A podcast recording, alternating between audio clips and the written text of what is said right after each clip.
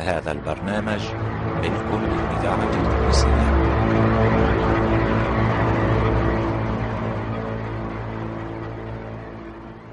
الإذاعة التونسية تقدم محمد المسمودي في دور الحاجب قيتون. الحجابة مهنة الصمت والسماع والطاعة، وإنها لثقيلة على النفس، لكنها الأذن الكبيرة الواسعة، وفي القصر دهاليز تقطع الأنفاس. وحيد مقديش القائد نصر بن الصمصامة. بعد انقلاب الموازين وصولة الحمائم، على المرء أن يحتفظ لنفسه بالكلمة الأخيرة. فتحي ميلاد المنجم ابن خرابق. كل ماشي، لكن لا مكان للسيوف اليوم في غير المطابخ لقشر الثوم والبصل، وحتى المتاحف ستضم سيوف القادة والملوك. حمادي بأزيز الطبيب بن امران. المواقف اللينة أضرت بنا يا قيطون، فلو طاردنا الثعابين في جحورها لنجون من أخطارها. عماد الوسلاتي العباس ولي العهد. ارحلوا جميعا، فالدولة أكلت ذريتها. محمد السياري في دور الأمير إبراهيم الثاني. من يتهمني بالظلم يغفل أن سياسة الملك لعبة ابتدعها غيري، ولست مضطرا لإنهائها. هذه الشخصيات تصنع أحداث مسلسل إبراهيم الثاني. أنا لست وسطى لأصنو يوما على سلم ليس لي، ولم أرى وردا ولا نحلة تتجمل حولي لأشهد أن الحقيقة شاهدي.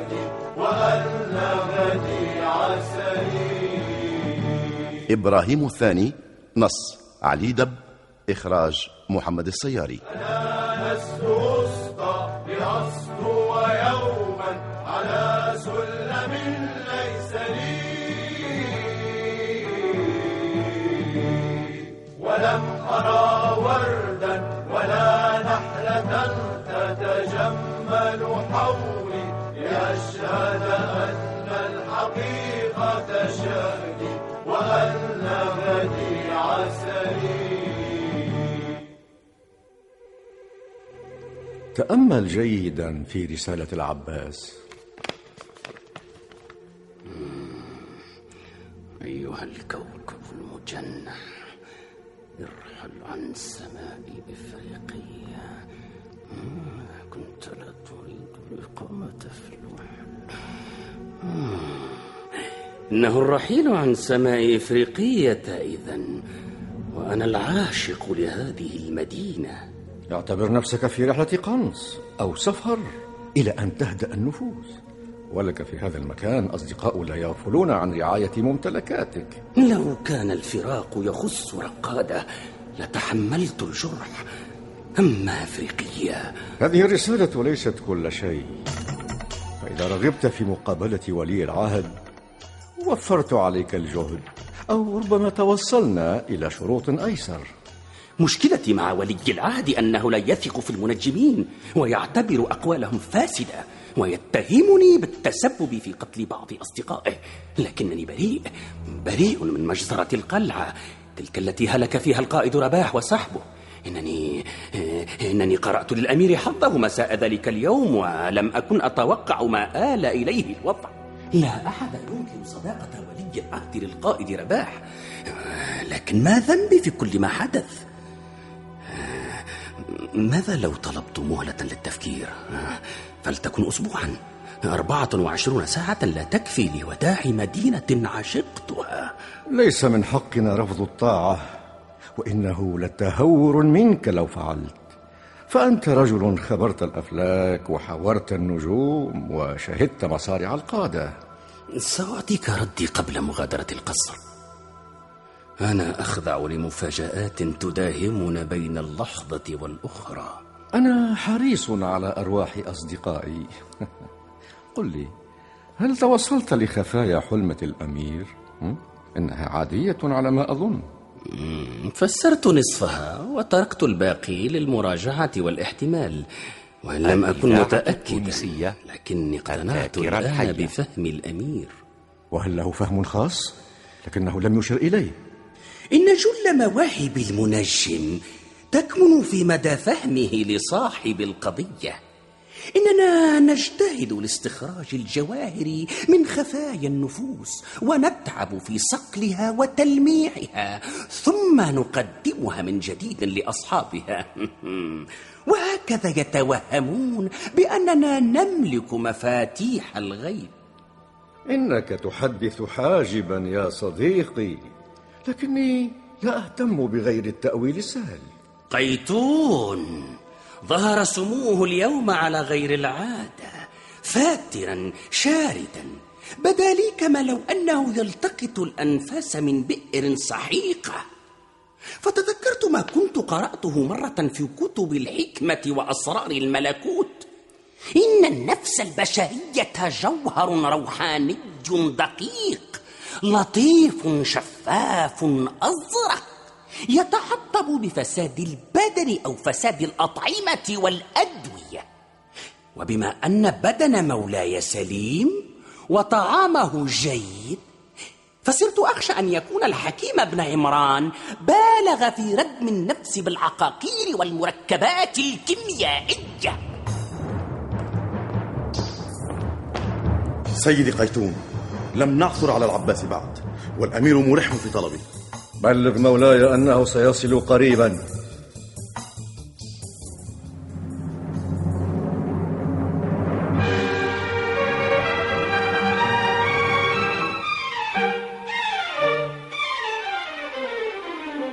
إلى قادة الفيالق والأجنحة والألوية والفرق والكراديس، تمنع الإجازات وتضاف اليقظة. أوامر غير عادية، يبدو أن إشكالا ما حدث. ربما. نشيط هذا الولد صفوان. أظن لا يحيي أحدا ما دام في الخدمة. بعض الناس يشيعون بأن مهامه في القصر أكبر من سنه، لكني لست معهم في هذا الرأي، فصفوان شاب حذر وحازم كفء، وأظنه سيرقى عما قريب إلى كبير أمناء القصر. الأمير يثق به. وإنك لتذكر حادثة إنقاذ مولانا. قلت لي مرة إن زواجه من كريمتك جمانة سيتم في نفس الوقت مع زفاف الأمير، لكني لا أنصحك بربط زواج فتاتك الوحيدة على صهوات النسور الجوارح.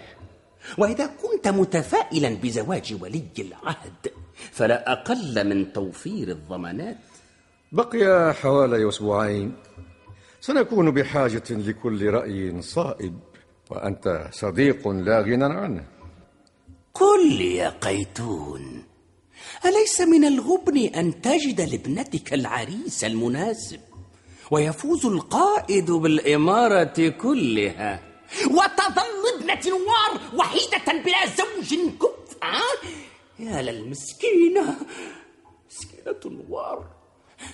ثم ماذا يقول الناس عني؟ فشل المنجم وفاز الحاجب والقائد. لقد جاءتها فرص ورفضتها.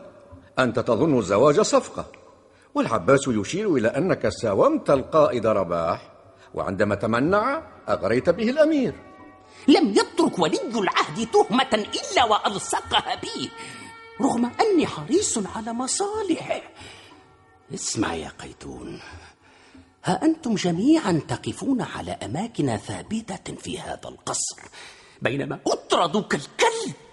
إنني أقبل الخروج، لكن ليس قبل أن تزوج ابنة نوار من رجل له مكانة، وتعطوني مواثيق أرتاح لها، ويكون ذلك قبل رحيلي.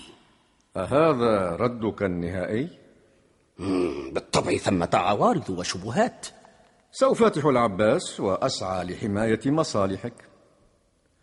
قل لي يا ابن خرابق، بما فسرت منامة مولانا الجديدة؟ قلت له أو بالأحرى أجبرني على فهمه بأن لذة تحدث بين عبدين يكون نتاجها خطرا على القصر خطورة اللذة على أرحام العاشقة. وكيف عرفت ذلك؟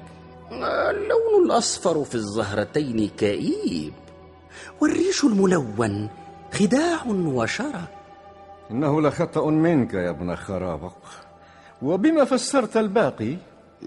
الأربعة والأربعة رموز للأيام والشهور، والعصية الطيعة مخاوف تحيط برجل عظيم في القصر، حقائب معلقة وصدور. أين حيلك الواسعة؟ لقد أغريت الأمير بالعبيد، وله ميل فطري لتعذيبهم، ولا أتوقع غير المزيد من الإذلال، ثم إنك تستغل المهنة إلى أبعد الحدود. إنه عملي يا قيتون، وإن الكثير يهزؤون منه، لكن تفسير الأحلام مهمة شاقة تخضع لاعتبارات النفوس، ولا بد للنجاح فيها من أخذ الأطراف الأخرى بعين الاعتبار. يجب أن يقتنع السائل ويرتاح المسؤول، فهل أخون الأمانة وفي عنقي قسم المهنة والشرف الزمالة، أم أن الطبيب وحده يزعم ذلك ويعتز به؟ لم أقل هذا، لكنك زدت الحالة تعقيدا. ها أنك تعترف أنها معقدة قبلي، لكنك لا تريد فهم ما أقصد.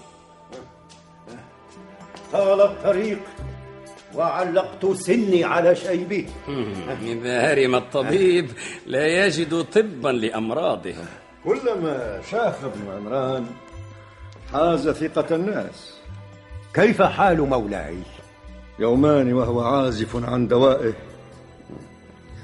وما حال النجوم في سمائك اليوم يا ابن خرابق؟ رعود وزوابع ورؤية معتمة وعواصف قادمة. العواصف لا تحطم إلا الشجر الكبير، وأنا وقيتون من نبات الأرض. هل أفهم أن مولاي ظل كما كان قبل زيارتي الأخيرة؟ اسمع، لا تبالغ في تقديم الدواء، فالنفس شفافة تسبح في رحاب الجسم، فإذا غمرتها العقاقير نفرت واختلت الحواس. حسنا يا ابن خرابق، إذا فكرت في امتهان الطب فانزل من سمائك وسر بين الناس. إنه لمن المفارقات أن يمتزج العلم بالكبرياء. أيها البغدادي المهاش.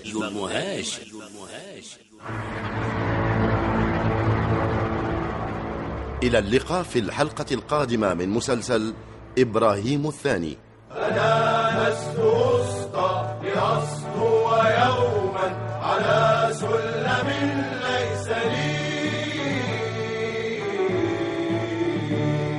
ولم أرى وردا ولا نحلة تتجمل حولي لأشهد أن الحقيقة شاهدي وأن غدي عسلي. شارك في التمثيل نبيلة بالشيخ، علي بن سالم، فاطمة الحسناوي، وسلاح العمدوني.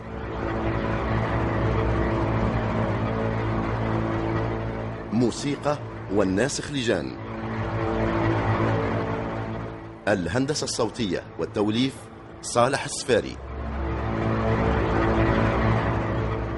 مسلسل إبراهيم الثاني تأليف علي دب، إخراج محمد السياري. أنا لست وسطى لأسطو يوما على سلم ليس لي، ولم أرى وردا ولا نحلة تتجمل حولي لأشهد